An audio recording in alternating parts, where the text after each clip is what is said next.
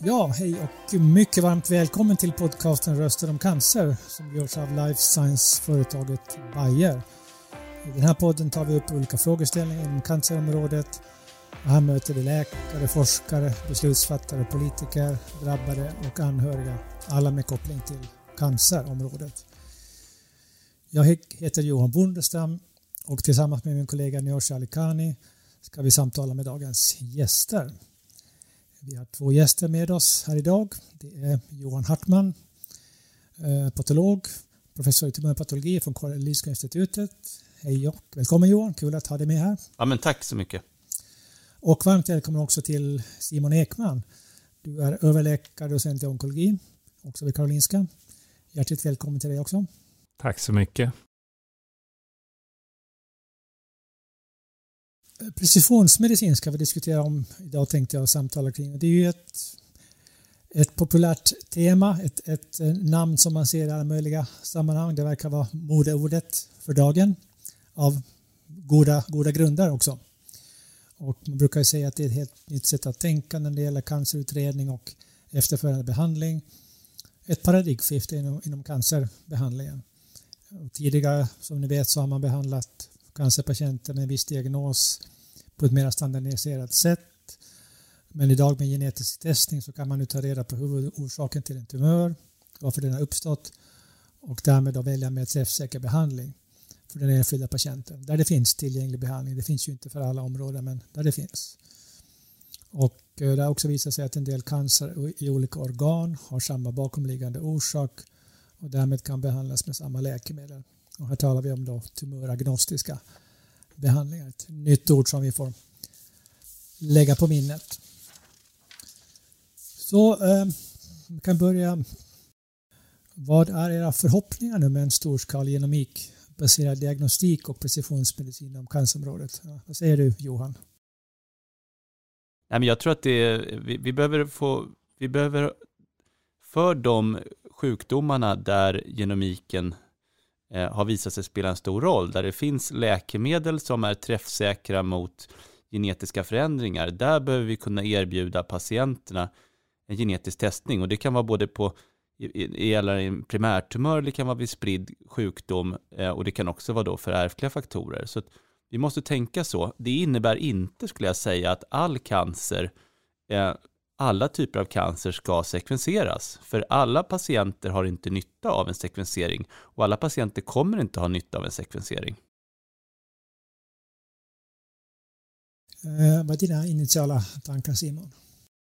Ja, jag kan haka på Johan där att eh, jag, jag instämmer och sen det är också som nästa steg där att kunna erbjuda då terapier när testningen är gjord. Att eh, det är väl en förhoppning och det pågår ju i verkligheten och, och inom ramen för studier just att matcha testningen med rätt läkemedel. Då. Så att det är ju en förhoppning att det, det området också växer och att vi får tillgång till fler och fler läkemedel. Just det. Var finns de stora begränsningarna idag för att utveckla området ytterligare? Ja, eh, men det är ju så att in, innan ett läkemedel blir godkänt så krävs det ju bra data och studier och, och, och, det är en process som tar flera år och ibland till och med många år, även om det går snabbare och snabbare. Så det är ju en begränsning och, och då är det viktigt att ha studier och locka studier till egentligen alla länder, men även Sverige då, att, att vi håller oss framme och eh, kan man inte få det i klinisk rutin som en behandling så kan man erbjuda i studier. Så det, det, är en utmaning, men det går åt rätt håll. Jag tycker vi är duktiga i Sverige. Så. Ja, jag håller med Simon där. Alltså det, det, så att vi, vi kan ju sekvensera i form av, eh, göra genomik i form av studier också för att vi ska, för att vi ska testa nya behandlingar etc. Men vad vi behöver, det, det är ju det är ett ansvar för läkemedelsindustrin, det är ju att vi behöver ha fler mediciner mot genetiska förändringar och inte bara mediciner mot samma genetiska förändringar så att vi har en andra och en tredje läkemedel mot ungefär samma target. Men vi behöver ju ha de här nya innovativa medicinerna mot genomiska targets och där är vi ju inte riktigt än. Det är ju egentligen ganska få eh, läkemedel vi har, eller ganska få framförallt targets mot med, med skräddarsydda behandlingar som, som finns att tillgå. Alltså. Så, så väldigt mycket av de förändringar som vi kan se i, i DNA hos en cancerpatient kan vi inte rå på. Eh, vi, vi, ser dem, men vi vet inte, vi har inga mediciner mot dem helt enkelt. Nej, precis. Att det behövs ju grundforskning också kopplat till det här. För oss. Men det finns som sagt annat än mutationer och amplifieringar, utan det kan vara epigenetik då med metyleringar och så vidare och gener som stängs av och på. Där kan det ju finnas läkemedel, det, det, det vet vi ju. Det finns ju på hjärntumörer ett exempel med det. Ja, det tycker jag är superintressant just att det finns ju andra, när vi tänker precisionsmedicin så måste vi liksom tänka flera nivåer och, och all precisionsmedicin är ju inte är ju inte genomik. Eh, så att genomiken är viktig. Vi vet ju då att cancer är, är huvudsakligen, ja, eller är en genet, så att säga, en sjukdom som kommer från genomet där vi har mutationer och olika translokationer etc. Men vi har ju många andra nivåer som det kan finnas möjligheter att då angripa medicinskt och där, där vi kan också hamna liksom i, i, i forskningsfronten och göra oss väldigt framstående genom satsningar som typ proteinnivå och i proteinnivå det kan vara allt ifrån då klassiska markörer som vi haft i bröstcancer i tiotals år som östrogenreceptorn, eh, HER2 etc. Men det kan också vara då bredare satsningar där vi tittar på proteomik eh, och inte minst nu vad vi börjar kunna göra inom, inom eh, bildanalys, radiologi och patologi där vi kan göra så att säga få fram fenotyper från bilderna som korrelerar till hur det går för patienterna. Så det finns många nivåer i den här precisionsmedicinen där genomiken är en del men det finns andra också som är viktiga att satsa på. Som kommer bli minst lika viktiga framöver, det är jag övertygad om. Jo, nu finns det ju något som heter symptomatics också, sådär, som, alltså symptom då, alltså patientens berättelse som, som man kan göra mycket med stora data och lä, lära maskiner att känna igen mönster. Och så där. Så att eh, jag håller med Johan, precisionsmedicin är, är väldigt brett och förhoppningsvis så i slutändan har vi de olika informationslagren tillsammans. Mm. Hur väl förbereder sjukvården på att ta hand om den här stora datamängden som genereras av olika system? Johan, vill du börja? Ja, alltså det är en utmaning och det har vi ju sett här. Och där har man ju gjort viktiga satsningar som till exempel Genomic Medicine Sweden. Att just att, tycker jag är väldigt viktigt att man, man liksom har angripit det här och, och, och också juridiskt och sett hur ska vi kunna dela data på ett, på ett bra sätt mellan regioner och olika uppdragsgivare. Så det, det är superviktigt och där, har vi, där är vi absolut inte i mål. Eh, det, det, finns nog tekniker sådär att, att hantera alltså maskininlärning och sådär. Och, och, men det är just ofta praktiskt inom sjukhusen att man har olika databaser för patologi, radiologi, kliniska data och bara det att, att få dem att kommunicera och sen, som Johan säger, att kommunicera mellan regionerna. Ja, alltså vi ser ju datamängderna från genomiken är ju stora. Liksom. Det, blir ju, det blir väldigt stora datamängder lokalt att kunna, kunna spara allting. Men det går ju inte att jämföra med de datamängderna som vi nu får när vi digitaliserar patologin, bilderna. Det är enorma mängder data eh, som bilderna överförs till, som i sin tur då kan användas för att utveckla biomarkörer etc. Hur ser det ut på, på personalsidan med exempelvis bioinformatiker och andra? det, det, behovet kommer ju att öka. Bioinformatiker har vi liksom kanske, nu är inte jag expert på bioinformatik själv, så, men, men klassiskt varit forskare så där, som har jobbat med forskningsdata. Men nu, nu är det ett behov i kliniken med molecular tumor boards att hantera mycket information. Så det, det, finns absolut ett växande behov där. Eh, Johan är lite närmare diagnostikdelen där, så kanske du Nej, men jag håller med. Det har ju varit svårt att, det är svårt att attrahera kompetens liksom inom, det är ju inte bara bioinformatik, men även liksom då data scientists, den typen av kompetens som, som gör analyserna och kan tolka analyserna. Det, det är svårt för en eh, liksom offentligt vårdgivare att, att attrahera dem och, och, helt enkelt betala de lönerna som, som krävs jämfört med ett företag. det kanske är ett framtidsjobb för, för unga studenter att bli bioinformatiker. Ja. Och problemet är att det inte, framtiden är ju här redan. Ja, För vi, vi har ju de fall redan där man har, får fram från NGS då, komplicerade information och man undrar är det relevant för patienten. Och vi, vi, vi som bollar med våra bioinformatiker. Eh, men, men de behöver ju vara anslutna till sjukhusen och i, i vården. Så. Precis. Du Simon, jag läste här om eh, lungcancer, det här PPMC som tydligen står för Partnership in Precision Medicine and Cancer. Kan du lite grann beskriva vad, vad, vad går det ut på? Ja, precis. Det, det, det, det är ett nationellt initiativ ehm, och, och det, det är väl just som ett tillägg till det som pågår just med, med diagnostik och precisionsmedicin, att man för att vi ska göra det enhetligt och, och, på ett nationellt samlat sätt, att det går ut på att samla biobanka material, då, tumörvävnad, blodprover, tillsammans med kliniska data. Och klassiskt har vi ju gjort det kanske mera regionalt eller på varje sjukhus på, på vårt eget sätt. Och det här är ett sätt att liksom harmonisera och samla så att man samlar samma typ av prover och, och kliniska data. Och både, både på lungcancer men också ja, med alla tumördiagnoser i slutändan. Hur långt har ni kommit hittills? Vi, vi, har, eh, och det där har ju varit en lång process, för det, det som Johan var inne på, hur, hur delar man de här data mellan regionerna, vilket är juridiskt inte helt okomplicerat. Mm. Så att det har varit en upp, upparbetningsprocess där, men nu, nu har de, som de stora universitetssjukhusen har, det finns etik och, och eh, i en del fall biobank. Så, att, så att det, i Stockholm är vi igång och lungcancer har varit en pilot, men förhoppningsvis så hakar flera på. Jag vet bröstcancer, eh,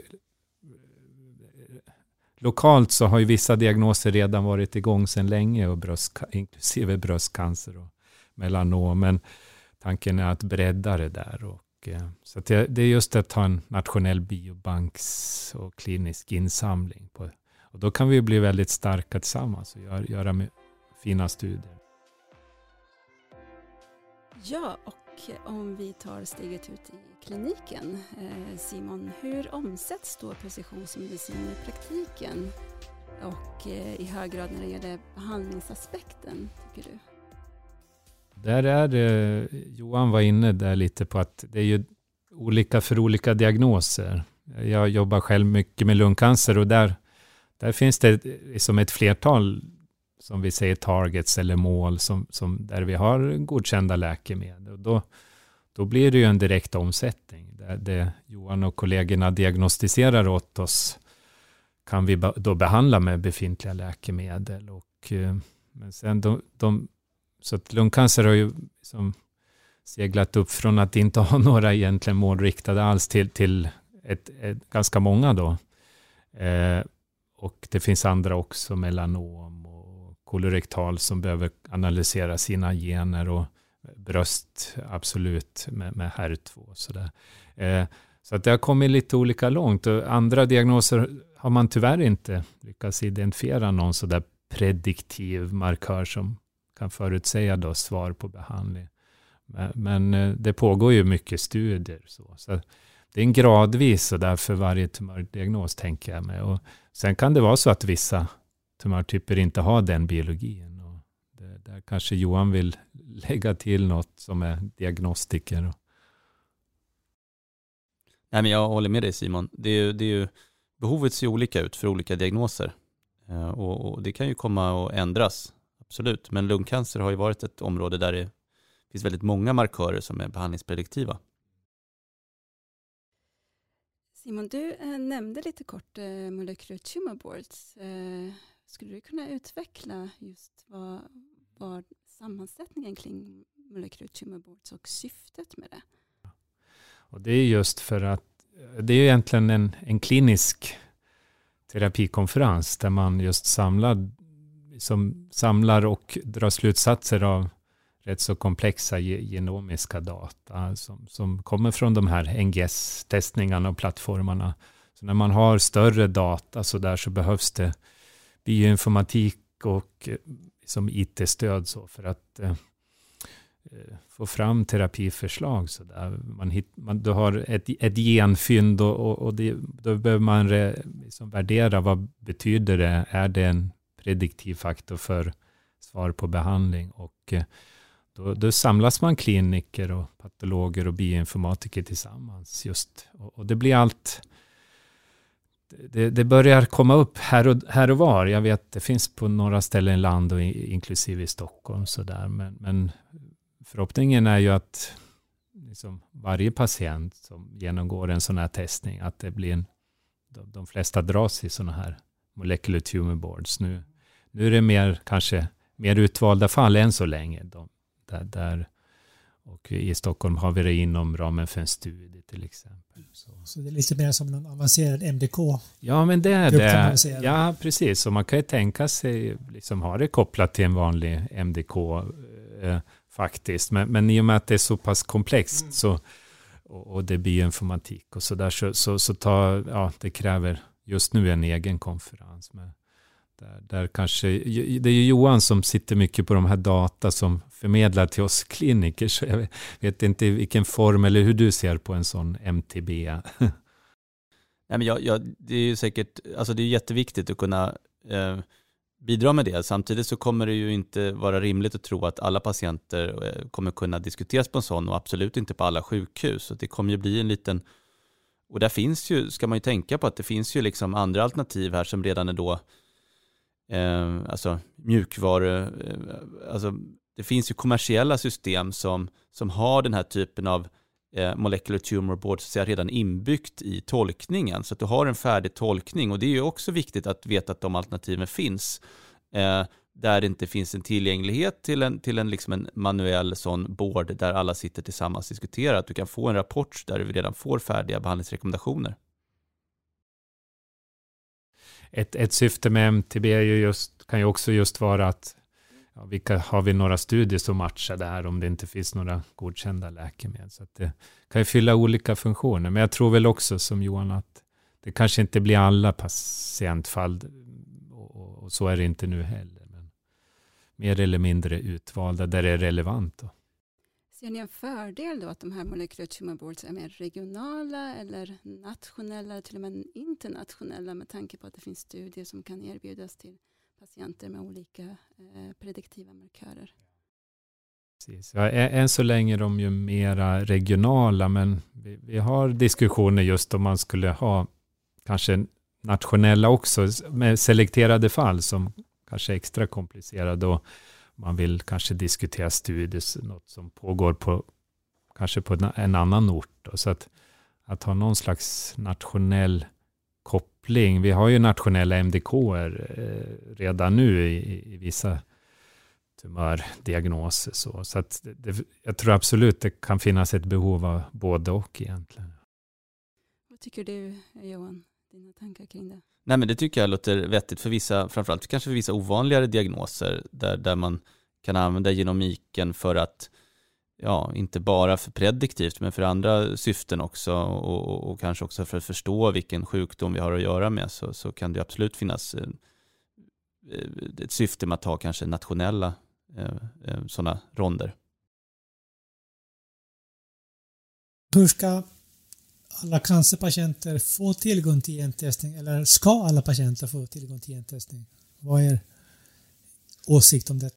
Ja, jag tror redan jag svarade på den frågan initialt där och jag säger nej på den frågan. Jag tycker inte alla patienter per automatik ska eh, göra bred genomisk profilering. Jag, därför att jag tror att man måste visa först att, eh, att, att, att, det, att resurserna är värda det. För vi har begränsad mängd resurser i hälso och sjukvården och det är viktigt att vi lägger dem på de sätt så att så många patienter som möjligt kan tjäna på det och helst tjäna också, eh, få en förbättrad överlevnad. Och vissa diagnoser tror jag blir väldigt viktiga med en bred genomisk profilering och andra har inte visat sig vara viktiga för det. Ibland kan det också vara att det är viktigt vid vissa stadier i sjukdomen så att vissa patienter kan behöva en bred genomisk profilering tidigt och andra kanske bara behöver det vid en spridd sjukdom. Så att behoven ser väldigt olika ut skulle jag säga. Idag finns det också olika regionala, även nationella satsningar som kanske prioriterar vissa, vissa diagnosgrupper. Är det en bra strategi?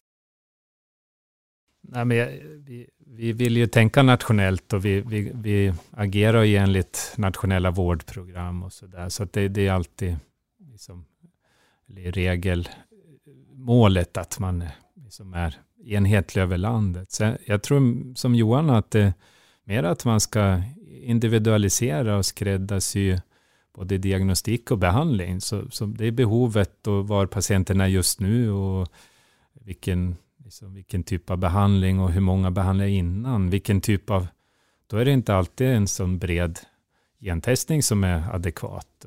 Ibland kan man gå smalare också. Och, och, och, till exempel på lungcancer gör vi där vi letar efter vissa resistensmutationer. Det räcker med mer singelgentest och så. så. Man ska vara klok när man använder resurserna och det är för patientens skull också, mm. inte fördröja onödigt.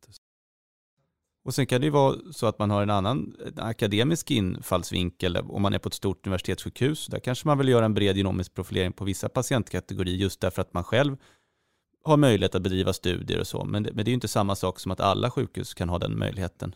Men sen, sen skulle jag vilja bara poängtera det just att det är en stor ojämlikhet i tillgänglighet till inte bara eh, sekvensering utan all typ av liksom avancerad diagnostik och, och, och sen också terapier. Men, men det är en annan fråga. Men att det, det, finns en stor ojämlikhet och det kan vi ju se i Sverige mellan olika sjukhus bara. Hur delvis baserat på kompetens men sen också baserat kanske på, på, på ekonomi i, i regioner. Mm, det är sant. Eh, är det inte tanken också att eh, de här mindre sjukhusen ska kunna remittera till universitetssjukhusen för, för diagnostik? Ja, det går nog mot mer och mer tror jag, centraliseringar. Liksom, på samma sätt som man liksom har centraliserat vården och, och vissa, vissa sjukdomar så, så, så, kommer nog även diagnostiken att centraliseras. I varje fall den typen av avancerad diagnostik. Det, det kommer liksom inte gå att upprätthålla kompetens överallt annars. Nej, precis. Och det krävs viss, viss, eh, viss utrustning förstås och, och, och, personal inte minst för att klara av det. Men Johan, bara eh, eftersom du, du poängterar då lite, hur kan man se till att det blir mer och mer jämlik eh, eh, både eh, diagnostik och eh, behandlingsstrategier för, eh, i hela landet? Du nämnde det lite, men om du kan utveckla det lite mer.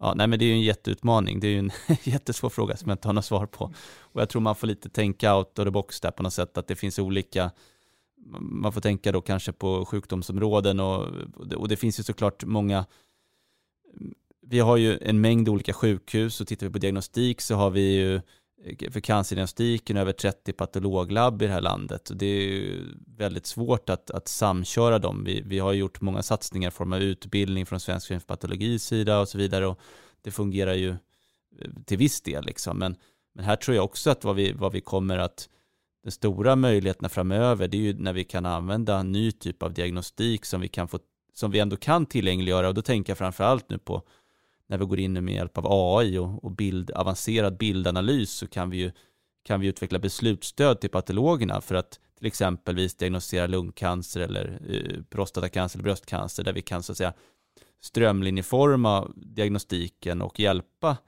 Eh, då, eh, cancerdiagnostikerna att, att göra likvärdig diagnostik på alla ställen. Eh, så, så, så, för den delen kan vi nog komma väldigt långt framöver, ser det väldigt positivt. Det ser ljust ut tycker jag.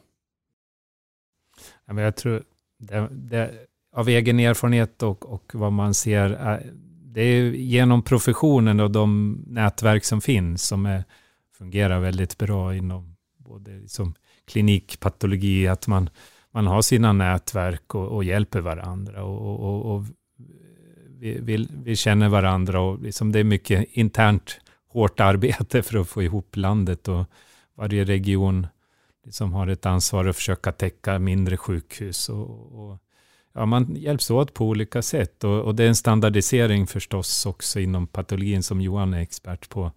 Liksom att man eh, försöker få med alla regioner, eller hur, att, att ha etablera metoder och standardisera och validera. Så det är mycket liksom inom professionen just få, få ut det i landet. Så. Sen är det viktigt förstås med andra partners, ja, med patient, anhöriga, absolut. Alla måste, vi måste alla hjälpas åt för att få en jämlik vård. Men eh, det, det börjar inom liksom professionen på något sätt. Ja, men alltså kan vi inte tillgängliggöra diagnostiken överallt för alla patienter, då kan vi inte heller då, i och med att många av våra, eller de flesta terapierna baseras på diagnostik så kan vi inte heller ge en jämlik eh, terapi till patienterna.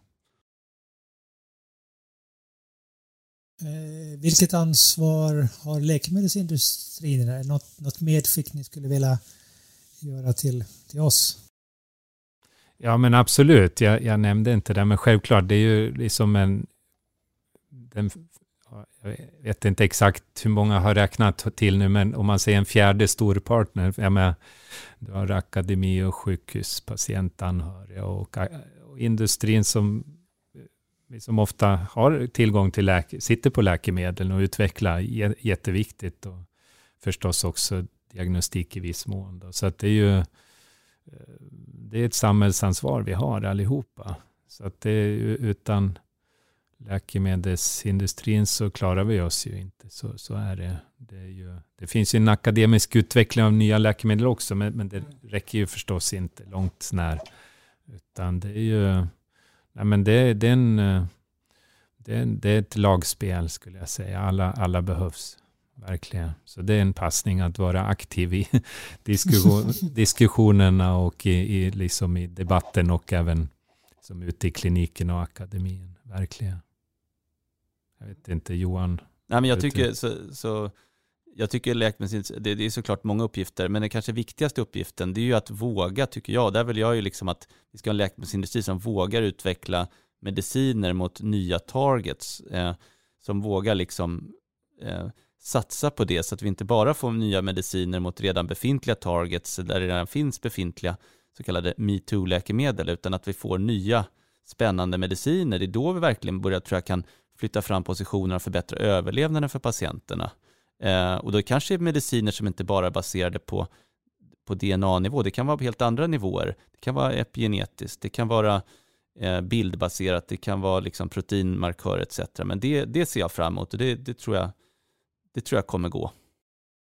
Ja, vi, vi, vi behöver ju ha, som du säger Johan, mera, mera ja, nya läkemedel och att man inte upprepar varandra. Så det är väl en samordning också, tänker jag, mellan de olika aktörerna, även företaget. Man, man kanske inte behöver ge sig in på samma marknad alltid. Så det är en, ett samhällsansvar också så där, för patienternas skull. Ja, på tal om eh, lite nyare innovativa läkemedel och då riktat mot eh, förändringar i DNA eh, och som Johan då eh, poängterade eh, initialt så finns det tumoragnostiska behandlingar eh, som som finns tillgängligt. Eh, och då tänkte jag hur eh, dina tankar går kring det Simon från en behandlingsaspekt eh, och ute på kliniken och sen om Johan kan lägga till någonting från diagnostikdelen då. Ja men det finns ju några exempel då som är, är goda exempel där tumörbiologin verkar vara generisk och generell. Att Eh, det, det, fungerar bra i oavsett organursprunget. Då. Eh, och, och, det är väl så. så det, det är en, en, också en rationellt sätt att göra studier. De eh, väldigt spännande upplägg sådär att man inkluderar alla typer av tumörer. Jag tror att det kan fungera för vissa liksom mål och målriktade behandlingar, men, men det är nog inte en lösning på allt skulle jag tro. Och Johan var, var inne på det, att man det, det, vissa tumörer beter sig på annat sätt. Då, då, så jag, jag tror att det, det, är en väldigt bra väg att gå där, men, men kommer inte fungera på all, allt. Så. Men, men det, det, det, har lett till att liksom snabbare implementering, definitivt. Och tillgänglighet till, för, för läkemedel till patienterna. Så att det, det är bara positivt där, där det passar på något sätt. Johan, nej, nej, men jag, precis, jag, jag håller med dig Simon. Det är ju, viktigt att poängtera att det finns ju vissa väldigt få läkemedel som faktiskt går mot tumöragnostiskt, som, som tycks fungera oavsett vilken, eh, vilken eh, histologi, vilken tumörtyp det handlar om. Men det är ytterst få. Och eh, jag tror att liksom vi har haft lite övertro på genomiken här, att, att vi ska kunna, för, för 15 år sedan då trodde vi nog att vi ska bara kunna stoppa in alla tumörprover i en maskin och sekvensera dem och sen behandlar vi därefter. Ingenting har visat sig vara så fel. Så att histologin, det vill säga tumörtypen, den analysen patologen gör, spelar en väldigt stor roll. Och för de allra, allra flesta medicinerna så har vi olika effekter, har studier visat, i olika organ. Så att vi kommer liksom inte från det, att vi kommer behöva en kombination här av olika analyser och de flesta medicinerna kommer inte ha samma roll på alla cancersjukdomar. Tyvärr. Johan, där jag vet, det finns ju, på lungcancer finns det ju sub, subtyper eller liksom olika mikroskopiutseende som till exempel adenokarcinom som, som verkar ha olika att det är olika vanligt med de här mutationerna, eller hur? Så att, vad säger du om liksom, histologin där? Den lever, eller hur? Det är inte bara genomik som... Nej, jag tror histologin kommer bli viktigare framöver. Ja. Och det är väl lite det det har visat också det här när vi vi kommer att ha vissa mediciner, som ett fåtal som kommer fungera oavsett tumörtyp, men den stora helheten kommer bli väldigt viktigt att veta vilken histologi. Och vi kommer behöva ha kompetenta patologer som gör de här analyserna och säkerställer dels vilken primärtumör det handlar om, för det spelar också roll om den är spridd cancer, men också då undergrupper. Mm. Eh, vad skulle du säga, vilket är det största eller hindret eller hindren för att, för att kunna införa eh, precisionsmedicin på bred front inom sjukvården? Finns det någon, någon, någon enskild faktor där som är extra kritisk?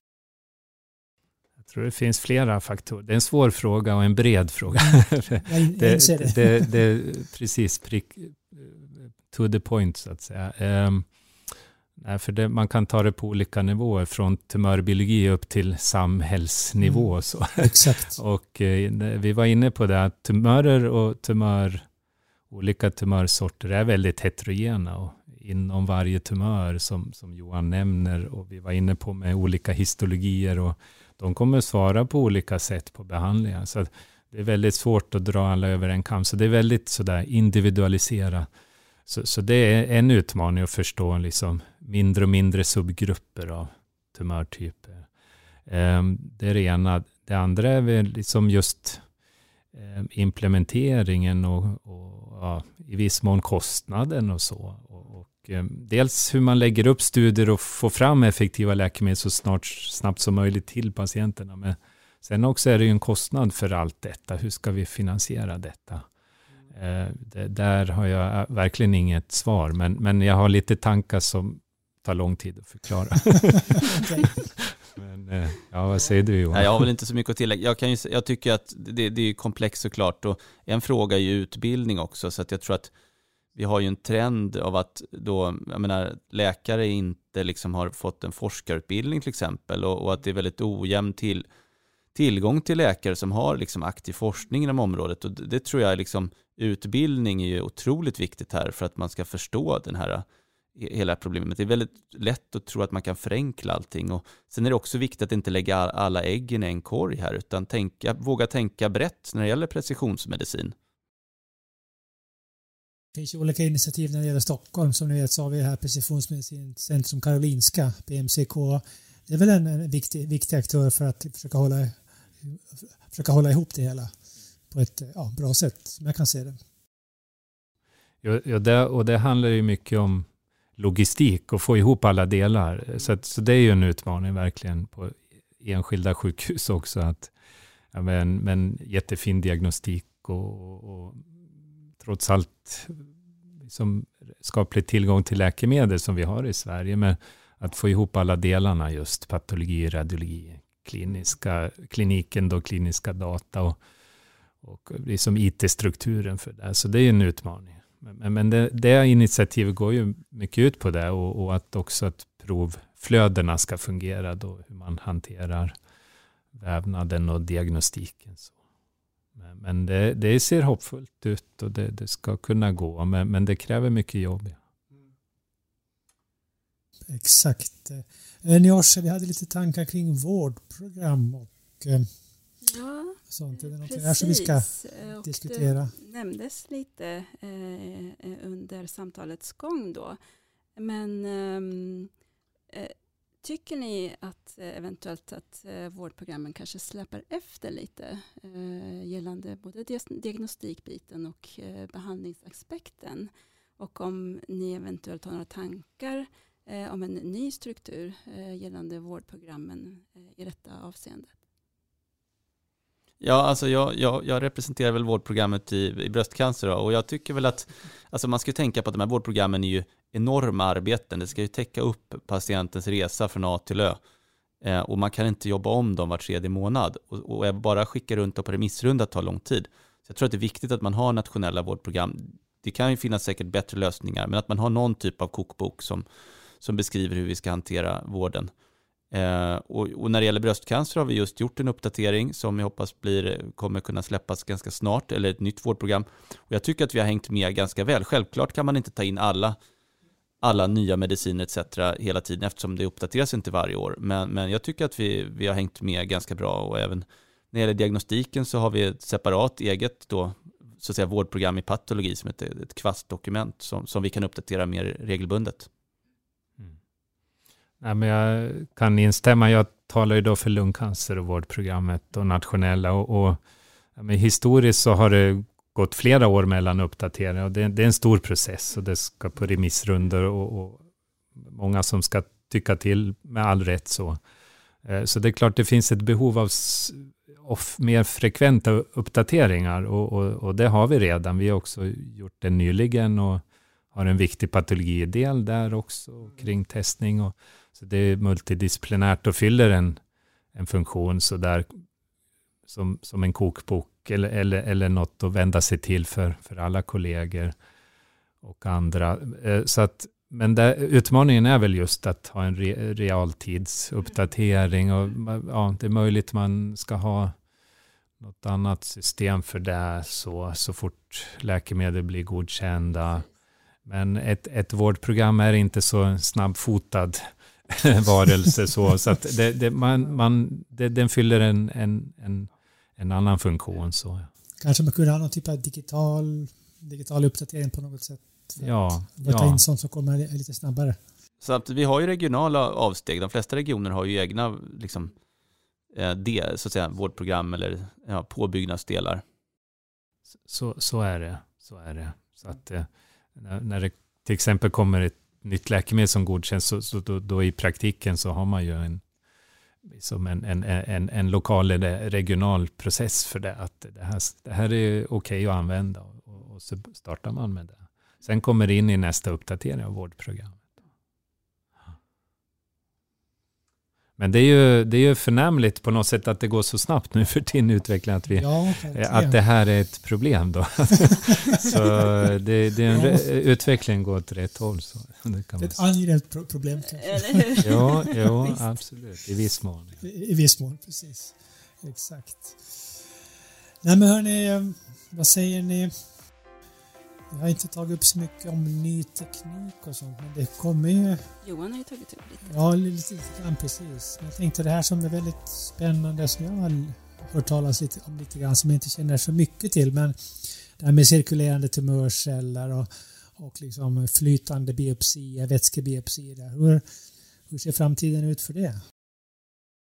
Ja, ja jag, jag kan ju bolla över till Simon sen, så för jag tror att det spelar väldigt stor roll för lungcancerpatienter, men Eh, och även där så är det ett område som kommer skilja sig mellan olika patientkategorier och grupper där det är mer viktigt för andra, mindre viktigt för, andra. Och, och, men tekniken är ju, är ju, tror jag, kommer bli väldigt intressant där man så att säga sekvenserar, på samma sätt som man kan sekvensera bitar av en metastas eller en primärtumör så kan man nu sekvensera DNA-snuttar som flyter omkring i, i blodet och, och, och, det visar sig att det fungerar för många för många, så fungerar som en biomarkör för, för många mediciner. Men här är också ett område där man behöver göra studier då för varje typ av medicin och för varje typ av eh, tumörtyp och visa att det verkligen motsvarar det man hittar i, i, i tumören. Och, och, det har man gjort i lungcancer, man har gjort det i bröstcancer också för vissa markörer som till exempel PIK3CA. Så, att, så att det, det, kommer, jag tror att det kommer bli en väldigt viktig diagnostisk eh, modalitet framöver. Jag håller med Johan och det är, ett, det är ett betydligt enklare sätt att få ett prov från patienten. Och, um, till exempel i lungcancer så det, det, kan vara svårt ibland att få ett prov inifrån lungan och sitter svårt tillgängligt till och få vävnad. Och, så att, då, då är ett blodprov väldigt bra och det är också ett sätt att eh, om, om en behandling slutar fungera eller har bristande effekt att man ganska snabbt eh, och för patienten enkelt kan, få en ny bild just på genetiksidan. Vad, vad har hänt nu? Är det någon, vad är det för resistensmekanism? Och på lungcancer använder vi det i kliniken just för vissa gener, till exempel EGFR. Då. Så att jag, jag, jag, håller med Johan, för i vissa sammanhang är det, fyller en viktig funktion här och nu och sen går tekniken framåt och vi lär oss mer kring olika tumörtyper och, och, och möjligheter. Men det är nog ett, det är ett växande område och ett stort forskningsfält, absolut. Kanske det helt på sikt kan ersätta vanliga vävnadsprover eller är det för att hoppas för mycket? Johan?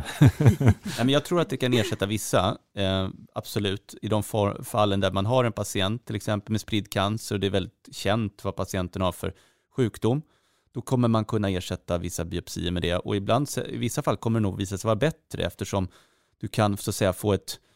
Du, ska man ta en biopsi från en patient från en lesion så, och patienten kanske har tre metastaser så kan du inte ta biopsier från alla tre, men med en så kallad CTD-analys så kan du få ett, så att säga, ett medelvärde och se var och kanske framförallt de mest aggressiva förändringarna uttrycks. Så det, det, kommer vara, men jag tror inte att det kommer ersätta alla, alla, alla provtagningar för att eh, vi kan ta ett exempel vid, tidig, vid, vid de allra flesta patienterna med bröstcancer så, så finns det i princip inget eh, ctDNA-uttryck vid den tidiga bröstcancern utan det ser man först vid en spridd bröstcancer.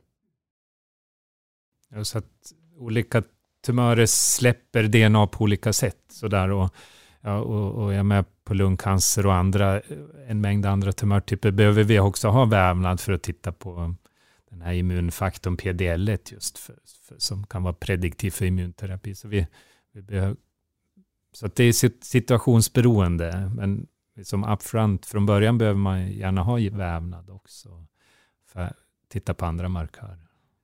Men jag menar, tittar vi, gör vi en framtidsspaning så ser vi ju, det finns ju många studier nu som pågår med antikroppsbaserade liksom analyser där man med PET-CT sen kan, kan läsa av så att säga, signalen.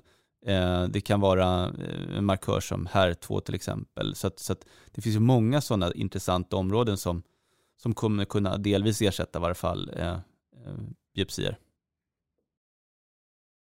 Det finns vissa radiologer som förutser, det, det, det, här är den här typen av mutation. Och ja, ibland stämmer det. Just röntgenutseendet kan ibland vara.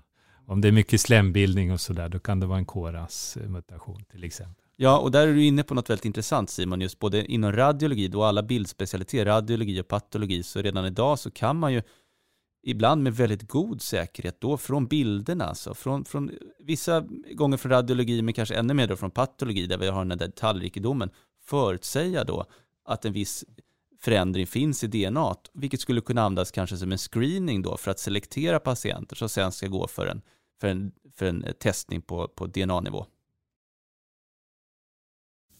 Mm. Och det här med att kunna dela patientdata, inte minst mellan regionerna, det har ju varit väldigt eh, stort fokus på det och det är ju en, kanske en förutsättning för att man ska lyckas fullt ut med precisionsmedicin. Men hur hanterar ni situationen idag?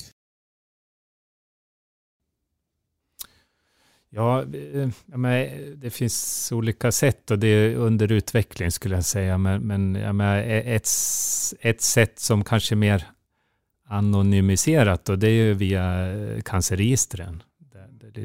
Man kan dela data nationellt och lära sig. Det, det är inte alltid i realtid sådär, utan man gör sammanställningar och, och lär sig från det gångna året eller åren. så.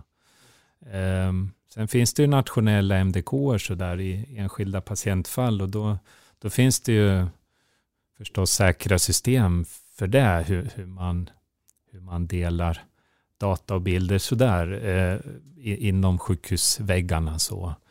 Men, eh, så det beror lite på situationen och vad är det man vill dela och eh, när, om det är i efterhand eller i realtid så att säga. Så, jag tror att det, det som vi har varit inne på, att det finns det ibland stora datamängder och hur, hur skyddar man det på bästa sätt och hur lagras det då? Och mottagaren om man tar emot data utifrån. Det, det är en hel del juridik kring detta. Absolut.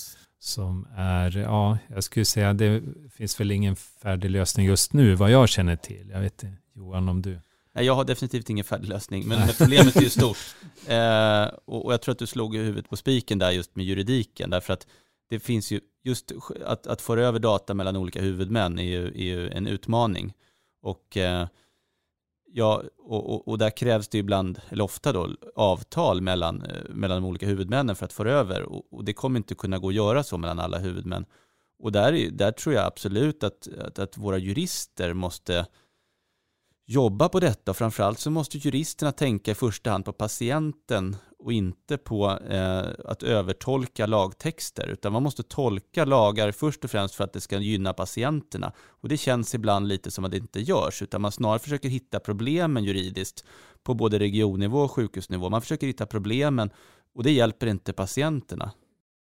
Ja, exakt, det är något som patientkollektivet ofta brukar uttrycka också. De är väldigt villiga att dela sina data. Så att, eh, man borde lyssna mycket på dem. Äh, systemet behöver anpassas, som, som du säger Johan, till liksom verkligheten här och nu. Så, där. Det, det, så att eh, man kan inte skriva ett avtal varje gång man ska, eh, utan det måste finnas en, en, en generisk lösning så där som, som alla är okej okay och att, att det är helt legalt och okej. Okay, Men återigen, det är patienten som är i fokus, så det är för, för deras skull vi gör allt. Så att, så, så att eh, förhoppningsvis så kan system och juridik anpassa sig till patienten och inte tvärtom. Så eh, bioinformatiker och jurister inom sjukvården, det är två framtidsjobb. Absolut. Ja, precis. Och framförallt kanske juristerna ska också lära sig att finns det gråzoner så ska det saker och ting tolkas till patienternas fördel och inte till någon annans fördel. Mm. Nyosha, har du något, någonting du vill? Jag tror att vi har täckt ganska mycket, men era tankar inför framtiden? Vad står det om tio år? Jag tror att, eh, att vi har tagit upp mycket av det som, liksom där vi är lite i början eller, eller en bit på väg, men att det blir mer och mer så att vi blir förhoppningsvis om tio år har, har det här på plats just att kunna ha de här olika datalagren och, och, och, information kring patient från, från, olika håll, då, radiologi och patologi och kliniska data, att vi, vi har smarta system för att eh, eh lagra och dra ut information. Och det kan vara med, också med, med maskinstöd och, och, och att vi kan jobba nationellt och dela data på, på bästa sätt. Sen är vi ju vi är ett litet land så att det är också internationellt viktigt att man samarbetar och nordiskt och europeiskt och, och annat. Så för att vissa patientgrupper är mindre och man behöver dela data över gränserna. Så att jag också ser en framtid där vi liksom är kanske ännu mer globala eh, än, än, än, än hur vi jobbar nu. Nej men absolut, jag håller med dig Simon. Eh, jag hoppas att vi har en ännu mer, eh, eller en, en mer rättvis eh, cancersjukvård där vi kan se till att ha en, liksom en jämlik diagnostik över hela landet och då kan det ge, bidra till liksom en mer jämlik överlevnad också. Eh, och att förhoppningsvis också fler innovativa läkemedel som riktar sig mot olika targets. Eh, det hoppas jag mycket på. Ja, verkligen. Rättvis och jämlik sjukvård, det vill vi alla ha. Och det, det får vi hoppas att, att, att det kan bli en gång i framtiden. Och att vi har det senaste. Det senaste, också. Det senaste och jämlikt. Ja.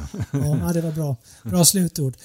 Hörrni, tack så hjärtligt för att ni kom. Jag tycker ändå att framtiden ser rätt, rätt ljus ut och det ska bli väldigt spännande att följa utvecklingen här framöver. Och eh, det är så att nu när vi nu mer individanpassar behandlingen så kan ju en behandling som sätts in tidigare och mer målinriktat i bästa fall då leda till att diagnosen kan sättas rätt tidigare. Vi kan förhoppningsvis få ett bättre behandlingsresultat, alltså i form av bot och förlängd överlevnad och även inte minst även färre biverkningar och seneffekter, förbättrad livskvalitet för, för patienten. Så än en gång tusen tack för att ni kom och även tack till dig som lyssnar.